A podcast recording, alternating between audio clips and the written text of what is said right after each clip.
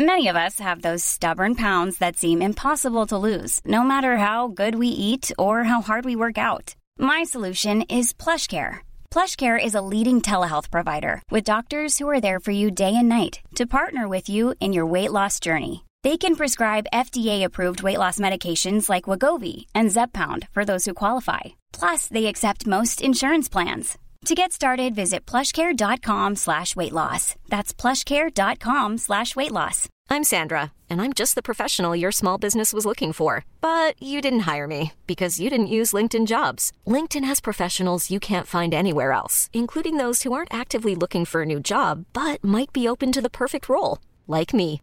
In a given month, over 70% of LinkedIn users don't visit other leading job sites. So if you're not looking on LinkedIn, you'll miss out on great candidates like Sandra. Start hiring professionals like a professional. Post your free job on linkedin.com slash achieve today. Quality sleep is essential. That's why the Sleep Number smart bed is designed for your ever-evolving sleep needs. Need a bed that's firmer or softer on either side? Helps you sleep at a comfortable temperature? Sleep Number smart beds let you individualize your comfort so you sleep better together. JD Power ranks Sleep Number number 1 in customer satisfaction with mattresses purchased in-store. And now, save 50% on the Sleep Number limited edition Smart Bed for a limited time. For JD Power 2023 award information, visit jdpower.com/awards. Only at a Sleep Number store or sleepnumber.com.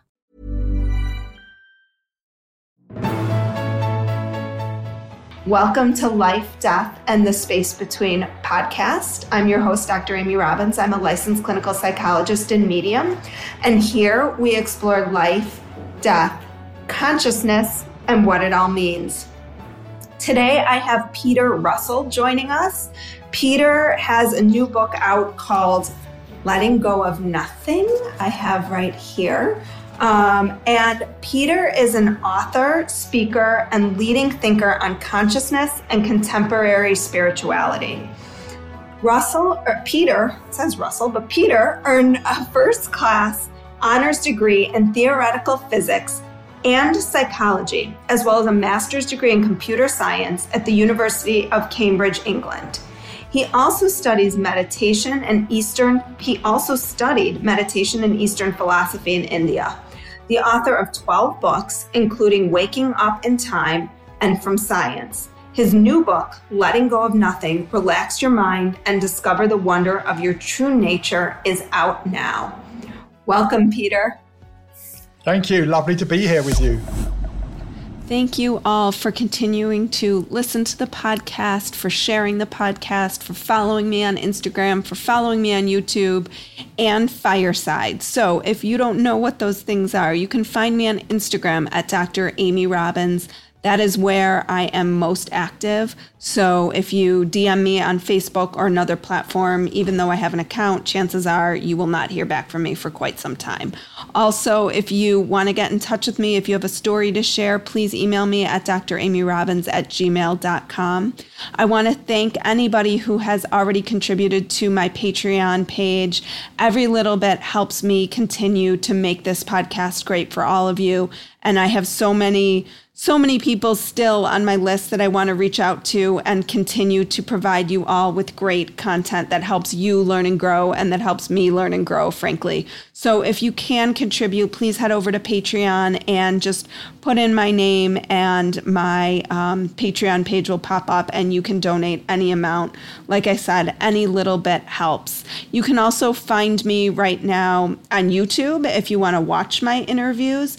You can also find me on Fireside Live, which has been so fun. My audiences are still pretty small over on Fireside, so it really does give people the opportunity to ask questions of my guests. I have some great episodes coming up that you will want to check out. And part of how you're going to be learning about my episodes is that I am recommitting to my newsletter, which I have been remiss to be doing lately. So I apologize for those of you who are. Uh, our subscribers, you have not gotten anything from me in quite some time, but that is changing. So, what you can expect if you do subscribe to my newsletter is a weekly update with the show notes and transcripts from my current episode, and also a little bit of a calendar as to what's to come. So, you can mark your calendars for my upcoming fireside episodes that you might want to be a part of and partake in. Also, you will still be getting that soul wisdom. Uh, as you all uh, have probably heard, I am going to be trying to go deeper into my own spiritual work in the next couple weeks, months ahead. And as part of that, really digging into my soul wisdom and really trying to meditate and bring whatever information comes to me in meditation to you all as well, because I believe that whatever I hear is collective for all of us to hear. So you can subscribe to that at dramyrobbins.com as well. I've got a new website coming, so lots of exciting stuff coming that I don't want anybody to miss. So here is today's episode. I'm excited for what I know is going to be a really inspirational conversation about helping us understand this concept of letting go. So I feel like this is actually not a super easy concept because we're human. Um, and so a lot of this feels real theoretical versus practical. So, can you help us break this down and understand how we can incorporate letting go into our daily existence? Yes, yes. I think part of the problem is is if, if there's something we want to let go of, say it's um it's a feeling we're having about somebody that we know, you know, some judgment or something, or some anger or some attachment, some desire. We think of letting go as actually sort of somehow getting rid of it, trying to sort of not think about it anymore, not feel it anymore, just to let it go. Um, but the problem is you can't sort of do letting go. We're already doing too much because we're we're attached to whatever it is we're feeling or thinking. So it's really about dissolving the attachment, and the attachment is all to do with how we see things. It's really about what's called mindsets. We, we get stuck in a certain mindset. This is really important. You know, my judgment about this person is really important, or my desire for this is really important. So it's really about letting go of the mental attachment. It's not letting go of the thing, but it's, it's basically about a change of mind. And what I found over the years is to take a different approach from the normal one, and that is to actually really delve into the holding on, to notice to notice the experience of holding on, to actually allow it in rather than trying to get rid of it. Do the opposite to allow it in. Um, I take the analogy of if you're holding a small rock in the air, you know, in your hand, you're holding on to it. If I tell you to let go, what happens is your mind goes to it. You feel the tension in your hand. You let the tension relax, and the rock falls. And I find it the same with the mind. If we can begin to experience the tension, begin to experience the feelings in the body that come from holding on, and also begin to experience what's going on in our mind, the more we open up to it and allow it in, the letting go begins to happen on its own. It just begins to soften and dissolve. It isn't like an instant thing. Sometimes it is, but more, it just begins to soften. As it softens, we begin to feel easier and we begin to get more relaxed. And so it's a process which happens. But by, I say, by doing the opposite, by actually allowing in what we're actually experiencing, and most importantly, allowing in what is going on in the body, like what is actually happening mm. here, and actually allowing ourselves to sort of be curious and notice what's happening in the body with it, whatever we're holding on to, the experience. So I have people ask me often in my clinical practice, like, what does it really mean to feel your feelings or to experience your feelings? And this sounds like this is what you're talking about. It is. It's it's part. It's part of it. Um, what people tend to do say, you know, what are you feeling? We go to the head and say, what am I feeling? Oh, mm-hmm. I'm feeling, um, I'm feeling upset. I'm feeling frustrated. It's like we go to the head. We put a label on it for me, it's it's it's not going to the head at all. It's going going to noticing what is actually happening. Oh, there's a there's a tightness in my chest. Oh, I feel a sort of you know I'm feeling a sort of like oh maybe there's a quivering in my legs or there's a sort of I feel something in the throat. But go to the body. Go to the body and and more than just like you know superficial thing like if you're angry like oh i notice my fists are clenched okay that's that's a good start but then be curious like what else is going on that I haven't noticed? So you begin to sort of get into a, a mode of being interested, sort of almost exploring what is going on, noticing the different sensations.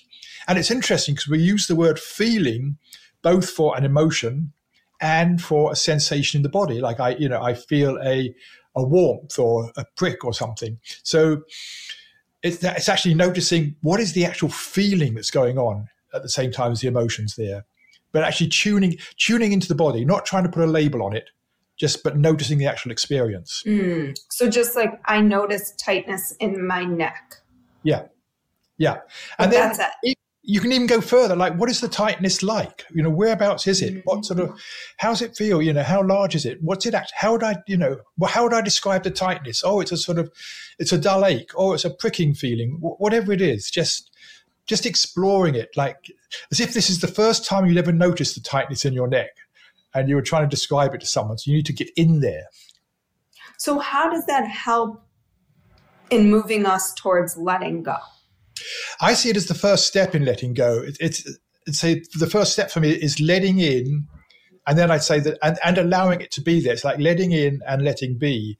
So what we're doing is we're reducing the resistance. So often with letting go, we have re- this resistance to something, this resistance to experiencing what it is fully or understanding what is going on. Because of this attitude, we're trying to get rid of something there can be a background resistance. And it's, it's that resistance that partly holds things in place. So when we're letting go, we're actually letting go, first of all, of the resistance itself. So by noticing what's going on in the body, we're beginning to relax that.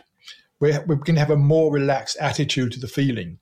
And that to me is the key in allowing our attachment, our holding on to things, it's, it's allowing it to soften, allowing it to relax. Mm-hmm. And anybody can do this. Like, I'm just thinking about how this works for people who have maybe they're just holding so much in their body. They're holding trauma, they're holding anxiety, they're holding depression, they're holding all of these intense feelings, and they can't even begin to separate out. Like, they don't even know what a body feeling well feels like, let alone like a body with aches and pains. They they don't have that frame of reference. So how how do you encourage them letting go and opening up? I think, um, and this is, I suspect this is something you do a lot in your practice, but I, I think, you know, just taking baby steps, I think is always important. Okay, you know, what is the dominant, what is the dominant thing here? Rather than trying to get hold of everything, like, what is the where does your attention go? What, what do you notice? Okay just just be with that and just notice that not trying to get the whole thing but just just be interested in what what whatever comes to the top surface i think is the best way to start rather than trying to you know do the whole thing at once. Mm-hmm. as, as, you say a lot of it can be from trauma from other stuff that's going on or could just be you know some physical thing some physical tension or something. But just i would say baby steps and just just being willing to explore. I think what, what can often happen in the situations you're talking about is people are people are so scared. Oh my God, if I do this, all hell's going to break loose. So I think you know it's like just just take a little step, just just mm-hmm. try it out a little bit.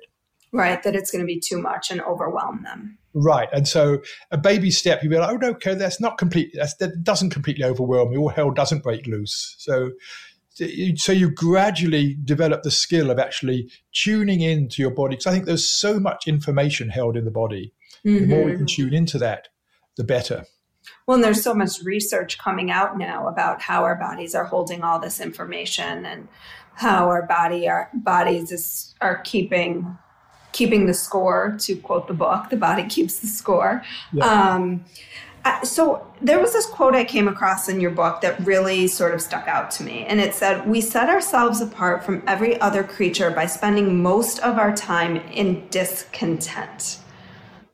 Yes. That was so striking to me and quite sad to me. And I think so, it really resonated with me because I feel like it's more now than ever, but certainly always there. Like our default network is in the negative. Yeah. Yes. Um, I think you know what. Just you know, step back a bit from what what's behind that statement is what we're looking for in life. You could say is is to feel content beneath everything we do, we're actually looking for to feel happier. I use the word contentment, but to feel happier, to feel more at peace, to feel more at ease. We want to avoid pain and suffering. So basically, what we're looking for is to is to feel okay, to feel content. But then what happens in our culture, which doesn't happen to animals, is we get into our minds, and this is where the attachment comes in. Mm-hmm. We get attached to what is going to make us content. You know, or if I just if I just had this or whatever it is, I had a better home, or if the weather were better today, or whatever it is, we start creating discontent. I mean, there's times when discontent is completely natural. If you if you went outside and it's cold and pouring with rain and you haven't got the right clothes, you're going to feel unhappy. You're going to feel miserable. I mean, that's the general label of discontent. And so you do something about it. So discontent is a motivation to actually do something to keep us safe, to improve our well-being. But most of our discontent is self-created. We're imagining problems that probably don't even exist, may never exist, or we get discontent over what happened yesterday, that wasn't so good, did I make a fool of myself, whatever it is. So we're creating discontent the whole time. And that's why we spend, you know, most of our time in discontent. Whereas, you know, I love watching dogs. I mean, they're one of my favorite animals you know, it'll be discontent suddenly. You know, something happens, you step on its paw, it'll be discontent for a moment or something, but they soon go back to feeling okay again, and they, you know, they're resting, you know, in a state of contentment. Whereas we hold on to stuff. Oh, you know, that person. Tr- stop trod on my foot yesterday. You know, oh, you know, I wish they hadn't done that. They were a silly person. Why couldn't they be more careful? So we start doing all this stuff in our minds, and it's almost ironical that you know we create all the discontent and the discontent is about how can i be happy in the future? We're so busy worrying about whether or not we're going to be happy in the future we never give ourselves the chance to actually be content in the present moment. It's it's a sad it's a sad thing about humanity but i think it comes from the fact you know that we get into our imagination our thinking we spend too much time in our heads in that mm-hmm. sense well, and I'm just thinking about with kids. I've noticed this with myself. I have three three children, and my it's only become more apparent to me as my older two got older and I still had a little one. And what I notice is he'll have a fight or an argument or something with a friend. And in my mind, I'm thinking, oh my gosh, this kid is never going to want to play with him again. And then I'll say something to my son, and he, it's like it didn't even faze him. Like that was that was just sort of in and out. It was an experience, and they have moved on from it. And right. as an adult, I'm projecting all of my fears and concerns. Is this kid going to think he's mean? Is he, you know, was he mean? Right. Was, you know, was this kid mean? What is this going to mean? They're not going to be friends anymore. You know, we right. tell ourselves all these stories about this. And then it's it's like no they've just moved on and so it seems like right. this shift happens what around like eight or nine ten maybe that we start to recognize that there is like long-standing discontent of the possibility of things being different than they are yes i think i think I, I think almost like there's a belief system we're hypnotized into i think in our culture which is you know, if you're not feeling okay do something about it, get something, change something. And that that belief system is continually encouraging discontent. And so it almost feels natural to feel discontent. It, it, the natural thing, I think the natural state of mind is to feel content, but it feels not so much mm-hmm. natural, it feels normal to feel discontent. And so we, we, we pick up, okay, what can I be discontent about next? What can I be happy about? What, what's wrong next? It's like, okay, so finally you let go of the kid, but then it's like, oh, I've got to do this show. Will it work out all right or something? We're, you know, it's our thinking. Our thinking is wonderful, but, but then we're wasting the power of thinking on all these what ifs and if onlys that go on in our well, mind. Yeah. And the other thing I notice is the question, like, what's wrong? You know, there's yeah. this immediate question of what's wrong and it's yeah. not what's right what's right and if we just change that it seems like that could start to shift even how we're interacting with one another Right. I think that's really important. And in a way, I mean, many people point out we're sort of hardwired, not hardwired, but we have a tendency to go towards what's wrong, which is a, is a natural thing. It's looking after, you know, looking after our safety and security. We want to be on the watch out for any danger. But we need to sort of recognize that a lot of that is actually totally unnecessary, and misplaced, and and to catch it. And I think mm-hmm. the great, I think the great inner power we have, the great choice we have at our finger, well, our mental fingertips, is we can choose not to follow a particular thought. When we catch ourselves thinking a thought and seeing the mind wandering off onto some complaint or fantasy or something, is to say, okay, thank you. You know, almost like, thank you for trying to take care of me. But right now, I'm just not going to follow you anymore. We can actually choose not to follow a thought. It may come back. But when we choose not to follow a thought anymore, in that moment, you know, we find ourselves just being more present. What is going on? Oh, I was missing the sound of the wind in the trees or the traffic or whatever it is. We come back to being present. And when we stop following a thought that's causing discontent, in that moment we stop following, there's a sense of ease and relief. And we realize sometimes, oh my God, I was putting so much energy into that. And so whenever we stop following a particular line of thought in that moment, the fact we feel more at ease, more content, is is a reinforcement. It's like that becomes the motivation. Oh, I must remember to do this. And so we know we begin to know that when we stop following a thought, we stop creating that particular discontent and we fall back into a feeling of just feeling more more at ease in ourselves, more relaxed. You make it sound so easy but I know how how complicated it can be for people, particularly I'm just thinking of again the field I'm in when people have one sort of discontented thought. Is that the word discontented? Discontented thought after another. It's like how do you get out of that? Yeah, um, and it's also it's not to say those thoughts won't come back. It's more just in in the moment when it happens in the moment. Just it, I find just pausing, you know, for a couple of seconds. That's all, all it needs. Is just you know you're thinking something. Just say, okay, right now I'm not going to follow you. It'll come back, but just pausing in that moment, just choosing in that moment, and as I say, noticing noticing what happens, noticing how it feels, and, and then you're off again, another thought or the same mm-hmm. thought, and so it becomes a practice. And I, you can think of it as like a sort of a miniature meditation. I sometimes call them micro meditations. You know, we're just stepping out of the thought just for a moment. That's all it takes. But just and to do that as as often as you can. I mean, I have little notes pinned around the house just saying pause.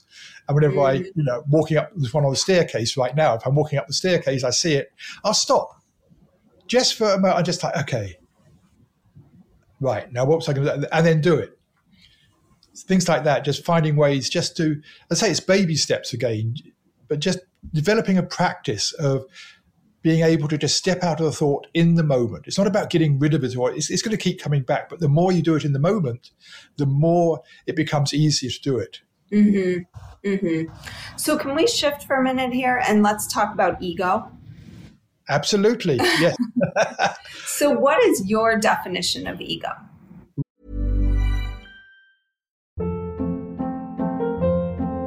Hold up. What was that? Boring. No flavor. That was as bad as those leftovers you ate all week. Keke Palmer here, and it's time to say hello to something fresh and guilt-free. Hello Fresh. Jazz up dinner with pecan-crusted chicken or garlic butter shrimp scampi. Now that's music to my mouth. Hello Fresh. Let's get this dinner party started. Discover all the delicious possibilities at hellofresh.com.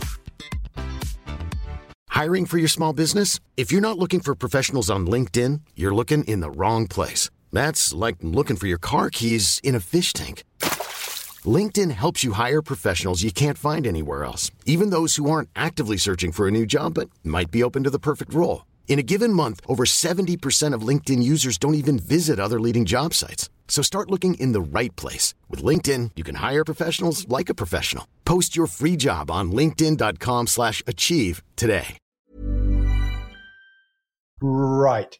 Um, I see ego really as a as a mode of thinking. We think of ego as a sense of like who I am, that sort of thing. You know, our identity with our with the world, with how we are in the world. But also, you know, we talk about ego as egotistical thoughts, egotistical, you know, behavior, etc. I see ego. It relates to what we were talking about in a way. I see it as just a it's a mindset. It's, it's, a way of thinking about things that has our personal safety, security, well-being behind it. So it's, it's a way of thinking that is actually geared towards keeping this organism safe, alive, um, and it gets into socially, you know, respected by other people, etc.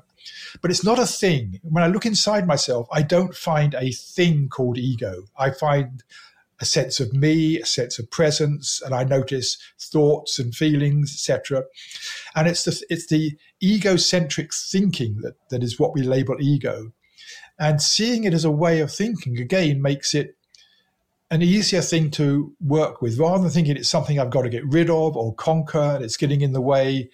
Rather than thinking it as an enemy, I think of ego as an ally. It's something that's mm. trying to help us in the world, but as I was saying earlier, most of the time it's triggered completely unnecessarily and is getting in our way. So the same, it's the same thing as um, just choosing when you notice it, not not to get caught up in it anymore, not to follow it. And I mean, the two things, two two things that really is a sign that you're caught in an egoic mode is that that egoic mode could be very insistent. You must do this. You must do this. Whatever it is, that's really important. And its job is to be insistent because its real job is to keep you safe and survive. And so it needs to be insistent. Like if there's a truck coming down the street at you, it doesn't want to be thinking, I need to calculate its velocity and how fast I can move. And maybe, maybe it's, you know, it's going to be okay. that security mechanism needs to say, get out the way quick. And so it needs mm-hmm. to be mm-hmm. insistent. So when we notice that there's an insistent thought, you know, uh, that's always a, you know, an opportunity for me to say, hang on, what's going on here? Like, you know, is there another way of, of, looking at this situation? And the other thing is when we're caught in egoic thinking, there's nearly always a sense of tension there somewhere in the mind, a sense of tension around it. And so noticing that tension. So when I notice that, is then just saying, okay, and because the ego is a, it's a way of seeing things that comes out of that background of keeping us safe and secure, I just like to ask, okay, could there be another way of seeing this? Which is like saying, okay, the ego has its way of seeing things, but just to pause and say, could there be another way of looking at this situation? And often, you know, something comes up which is surprising, but tends to be a lot more um, compassionate and um, mm. again brings brings a sense of more peace rather than discontent. Mm. But basically, I mean, to answer your question, I see ego not as a thing we have, but as a mode of thinking we get caught up in It's not a thing we have, it's a mode of thinking. So there is no getting rid of ego. No, it's going to be a mode of thinking that comes back and and it's learning the skill to recognize it and step out of it. And and at the same time, when we step out of it, we come back to noticing this sense of, you know, I, the I that's always there. There's always this sense of I-ness. I call it me-ness that's there. That's the same sense of I that was there yesterday, 10 years ago, you know, as far back as I can remember in my life. That sense of I never changes. Our identity with who we are and what we do, all that changes. But rec- beginning to recognize, ah, yes, it's like, for me, it's like, ah, here I am. When I step out of being caught up in some train of thought, it's like, as well as noticing the present, you know, here is here's the present moment. It's like, and here I am, the one that is experiencing this. Here I am. Mm. And the more we get in contact with that I, that what I call, you know, the true I that's always there, the less need there is to get caught up in the ego identity. Okay. Did theoretical physics talk about all of this? No. Okay. I'm very curious. That's how I got into all this. I mean, I was I was fascinated by theoretical physics and mathematics. It was, I thought it was my life. You know, early on, uh, I saw a career in that. I, I was the, ended up working with the very, very first visual displays in computing, etc., many, many years ago, and which leads to us talking now on the phone. Um, and I realized that theoretical physics, it was never going to tell me why we are conscious. It could maybe ultimately explain everything that's going on in the world. Mm-hmm. But the one thing it couldn't explain was why I was conscious. And the whole of theoretical physics takes place in the mind. And it all takes place in consciousness. You know, we're, we're weighing up information, we're trying out theories, we're coming to conclusions. It all takes place in the mind, and yet it cannot explain the existence of mind in which physics happens. It was like, what is going on here? There's something wrong with the whole system.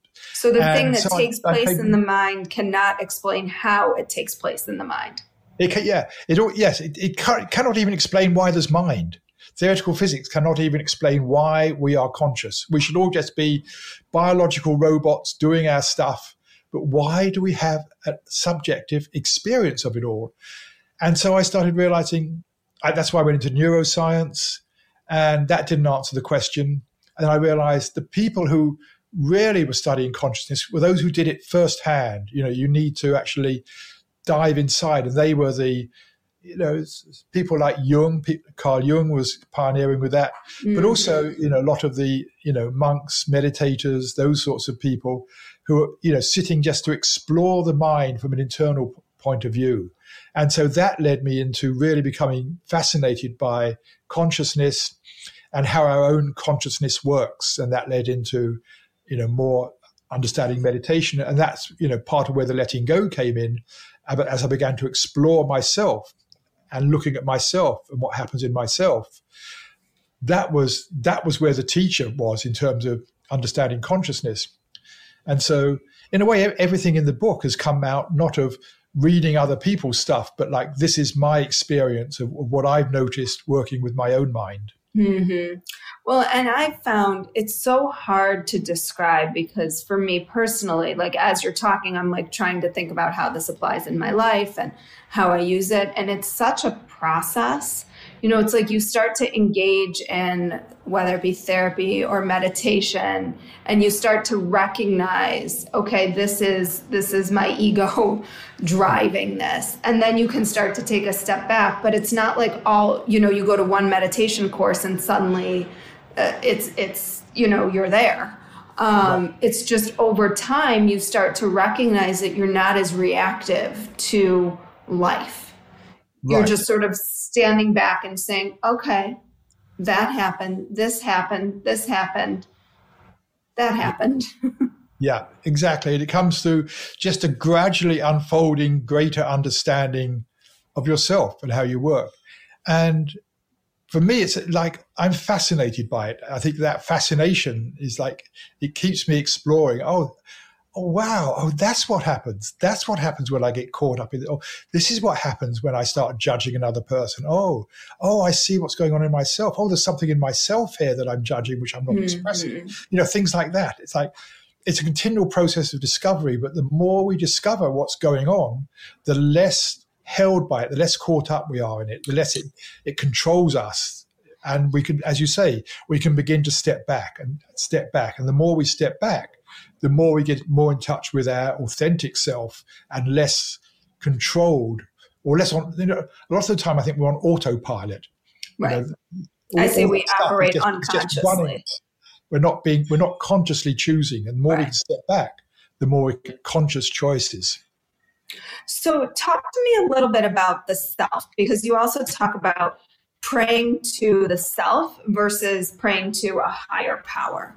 So how do you how do you sort of differentiate those two? Because tomorrow I'm actually recording a podcast with someone we're talking about connecting to your higher self. Right. Yeah. Um, yeah, I don't like. I don't. I may mention higher once, but I, I don't usually talk about as higher self, but more as just the that the the the true self is that sense of you know what I'm talking about earlier, that sense of being, that sense of that sense of I am, not I am Peter Russell, author, blah, blah, blah, blah, but just that sense of I am, which is always there. And so it's just it's connecting to that, which is more just recognizing what is always there, that sense of I am. And mm. what I was talking relating that to what's about the prayer, we normally see prayer, the, the, the traditional way of seeing prayer is there is something something I'd like something I like fixed in the world, whether it's for me or somebody's healing or whatever it is, and I can't do it myself. Therefore, I pray to whatever it is, some higher power, something spirit, whatever it is, different things for different people. Please change this for me, heal this person, or whatever it is. Um, what I see with prayer is what needs fixing is not the world, but what needs fixing is how I'm seeing the world. And it's like, so that's where that's where I need divine intervention is actually in my mind. And so the prayer You can say that right now. What needs fixing is not the world. no, no. in a given situation. Supposing okay. Supposing, I'm like, I think you know, the world needs fixing right now. Oh yeah, so, yes. So let's totally. break this down. Thank you, thank you for yeah, give me a chance to make clear on that. Um, if I'm angry at somebody, you know, I could be praying, you know, I, you know, please, you know, make this person a better person. And what actually needs fixing is not them, but what's going on in my mind. And so, you know, the prayer for me, the basic prayer is, you know, could there possibly be another way of, of seeing this? Could there possibly be another way of seeing this? I mean, I know in relationships, I found this works wonders. When I'm, you know, upset at somebody, it's always, I want them to change. They're in the way, whatever it is. And just saying, could there be another way of seeing this? And what happens is usually, well, here's another individual on their own path, struggling, you know, with their stuff. Mm. And what comes is a sense of compassion. So that's what I sort of that's what I find useful as prayer is not to pray for something outside, but to pray for a shift in how I see things. And so what I'm praying to is that deeper sense of self. It's like we, we all have an inner, I think, an inner knowing, an inner wisdom which gets veiled by all our worry, thinking that stuff. It clouds our inner wisdom. And so what I'm doing is just saying, please, to me, to my authentic self, show me a different way of seeing this. And so it's a way of sort of sidestepping the ego mind and allowing mm. my, my deeper my deeper sense of wisdom to actually shine through.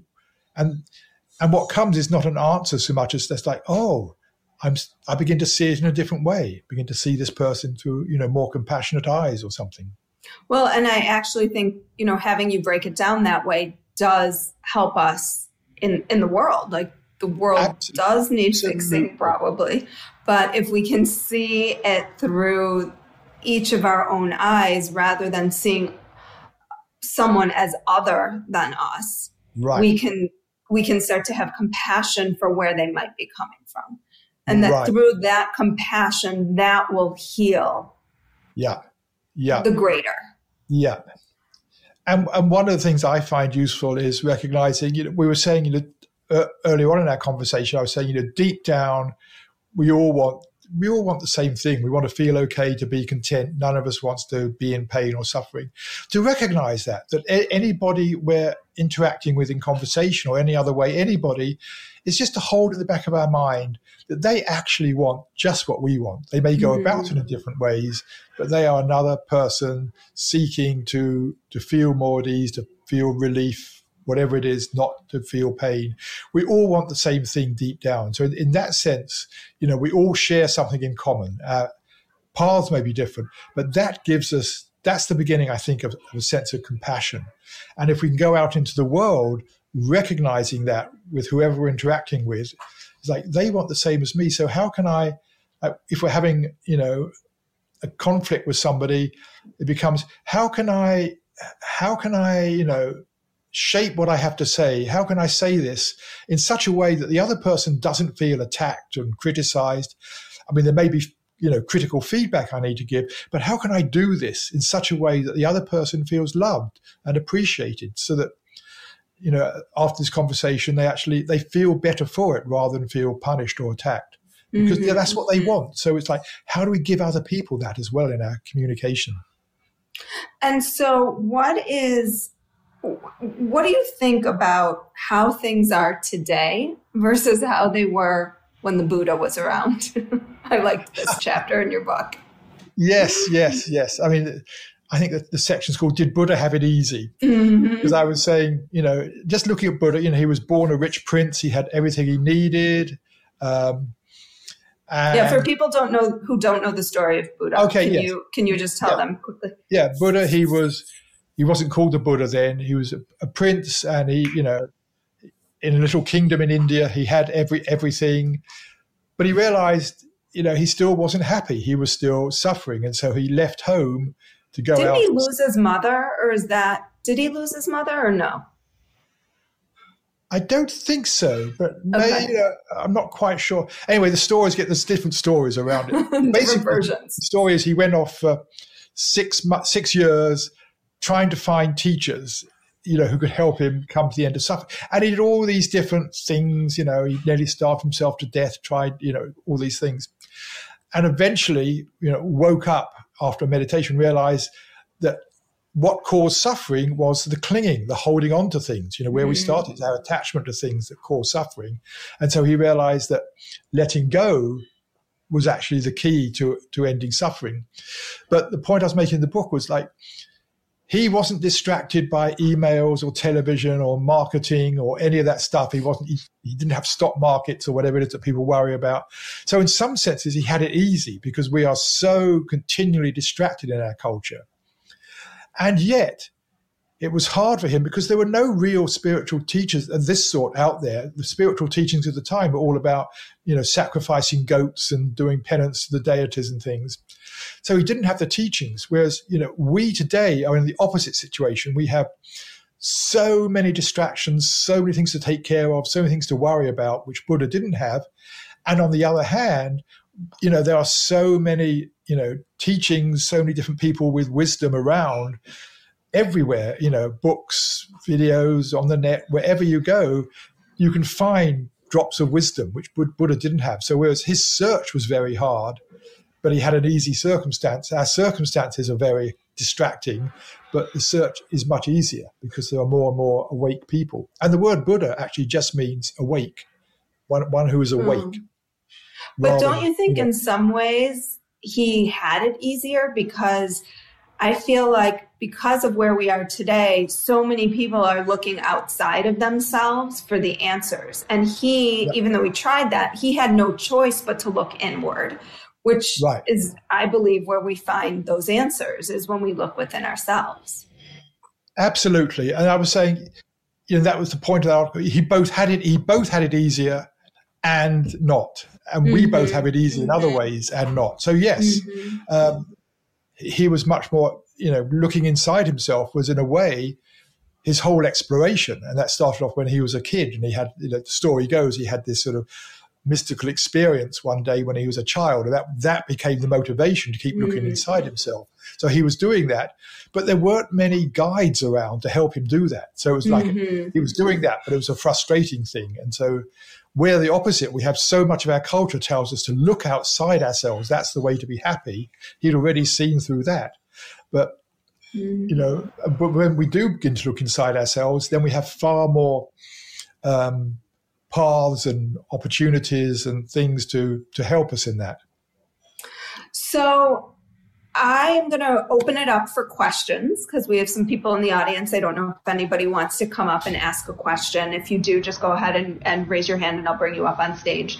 In the meantime, because we are on Fireside, which is for those who are listening, this amazing new app where you can attend live to my talk, my podcast. Um, Peter, if people are interested in your work, uh, you have a very robust website. Can you tell everybody where they can find you and where they can find out more about what you do? Right. Yes. I think my website is the best place to start, which is just peterrussell.com, my name, but with two L's on Russell. If you misspell it with one L, you get sidelined to some typo spotter trying to sell you my books. It's two right. L's on Russell, and you'll and it's a huge site, as you say. It's been I've been it's been there for 25 years, growing from the very early days. It's got probably 400 different pages of articles I've written, meditations, videos, comments, little fun things. It's yes, it's yeah, it's all my own sort of fun creation, but that's where you can find anything you want. My new book, Letting Go of Nothing's featured there, and yeah, thank you. And here um, it is. With, by yeah. the way, I don't know what an Eckhart Tolle edition means, but there is a foreword by him. So what does it mean that right. I have the Eckhart yeah. Tolle edition? Eckhart, Tolle, Eckhart Tolle very graciously wrote a foreword to it. And an Eckhart Tolle edition is my publisher has an imprint called Eckhart Tolle edition, the publisher's New World Library.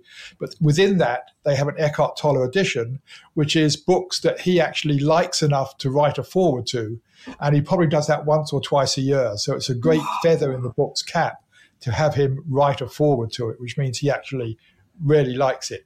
So, so that's what it means. Yes, he wrote a lovely foreword to it. Yes, it was. It was. Um, it was a great book.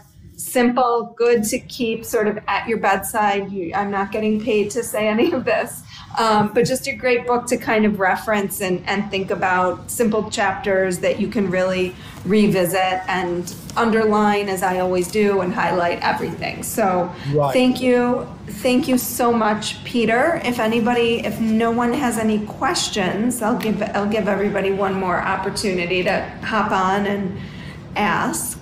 And do, just to say, you know, what you were saying about the book, it isn't a book of chapters like chapter one, chapter two, and all that.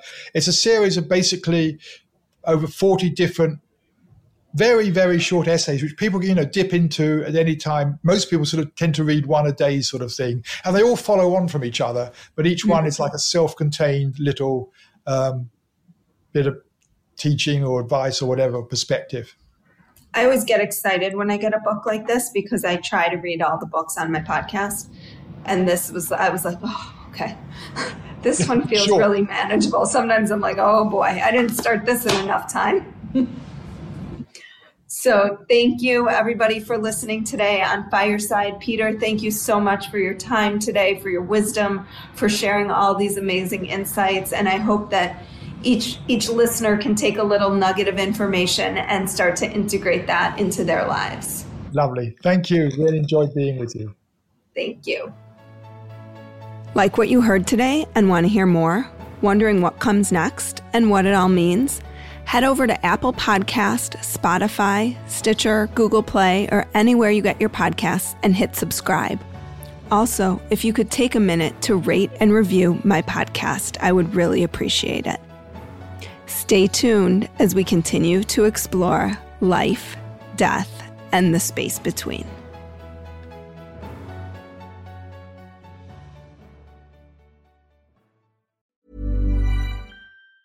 Ever catch yourself eating the same flavorless dinner three days in a row? Dreaming of something better? Well, HelloFresh is your guilt free dream come true, baby. It's me, Keke Palmer. Let's wake up those taste buds with hot, juicy pecan crusted chicken or garlic butter shrimp scampi. Mm. Hello Fresh. Stop dreaming of all the delicious possibilities and dig in at HelloFresh.com. Let's get this dinner party started.